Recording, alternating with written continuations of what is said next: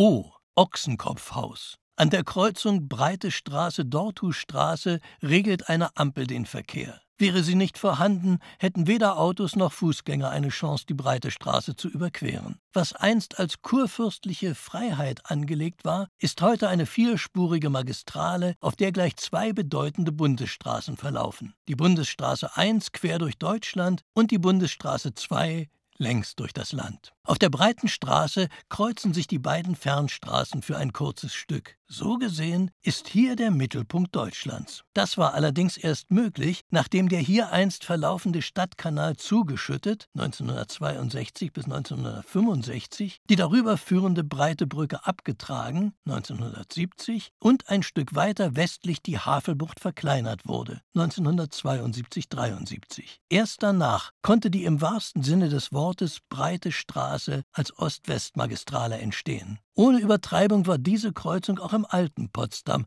ein Dreh- und Angelpunkt der Stadt. Hier standen sich gegenüber die Garnisonkirche, das Direktionsgebäude der Gewehrfabrik, die imposanten Hillerbrandschen Häuser und der Komplex des großen Militärwaisenhauses. Mittendrin die breite Brücke, die als die schönste Brücke Potsdams galt. Geziert wurde sie von sechs Soldaten aus Sandstein, die als Lampenträger fungierten. Für ein paar Jahre standen sie auf der Freundschaftsinsel, dann kamen sie ins Depot. Was wurde aus den Häusern rund um die Brücke? Die Gebäude auf der westlichen Seite konnten trotz Kriegsbeschädigungen wiederhergestellt werden, und der Turm der Garnisonkirche wird derzeit Zeit wieder errichtet. Nur das Direktionsgebäude bleibt verloren. An seiner Stelle steht seit dem Jahr 1960 ein schlichtes Wohnhaus, das gelegentlich noch Ochsenkopfhaus genannt wird. Die Potsdamer Gewehrfabrik der Kaufleute Splitt, Gerber und Daum war zu Zeiten des Soldatenkönigs nach der Spandauer Waffenschmiede die zweitgrößte in Brandenburg-Preußen. Ursprünglich war es ein Komplex mehrerer Fachwerkhäuser, zu der sogar eine kleine katholische Kirche für die aus Flandern angeworbenen Büchsenmacher gehörte. In den 1760er und 1770er Jahren wurde sie durch massive Steinbauten ersetzt. 1850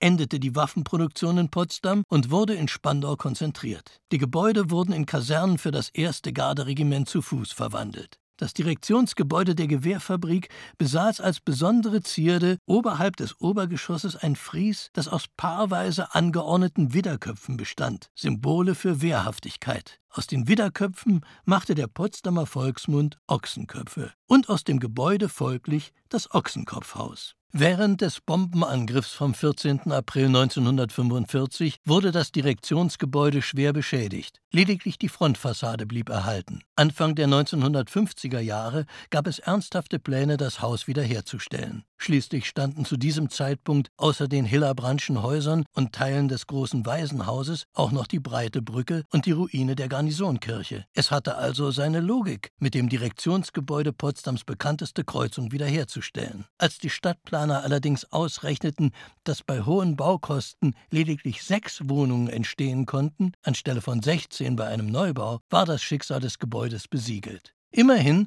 berücksichtigt der Neubau im Wesentlichen die Größenverhältnisse des Vorgängers und trägt weithin sichtbar zur breiten Straße hin wieder einen Ochsenkopf.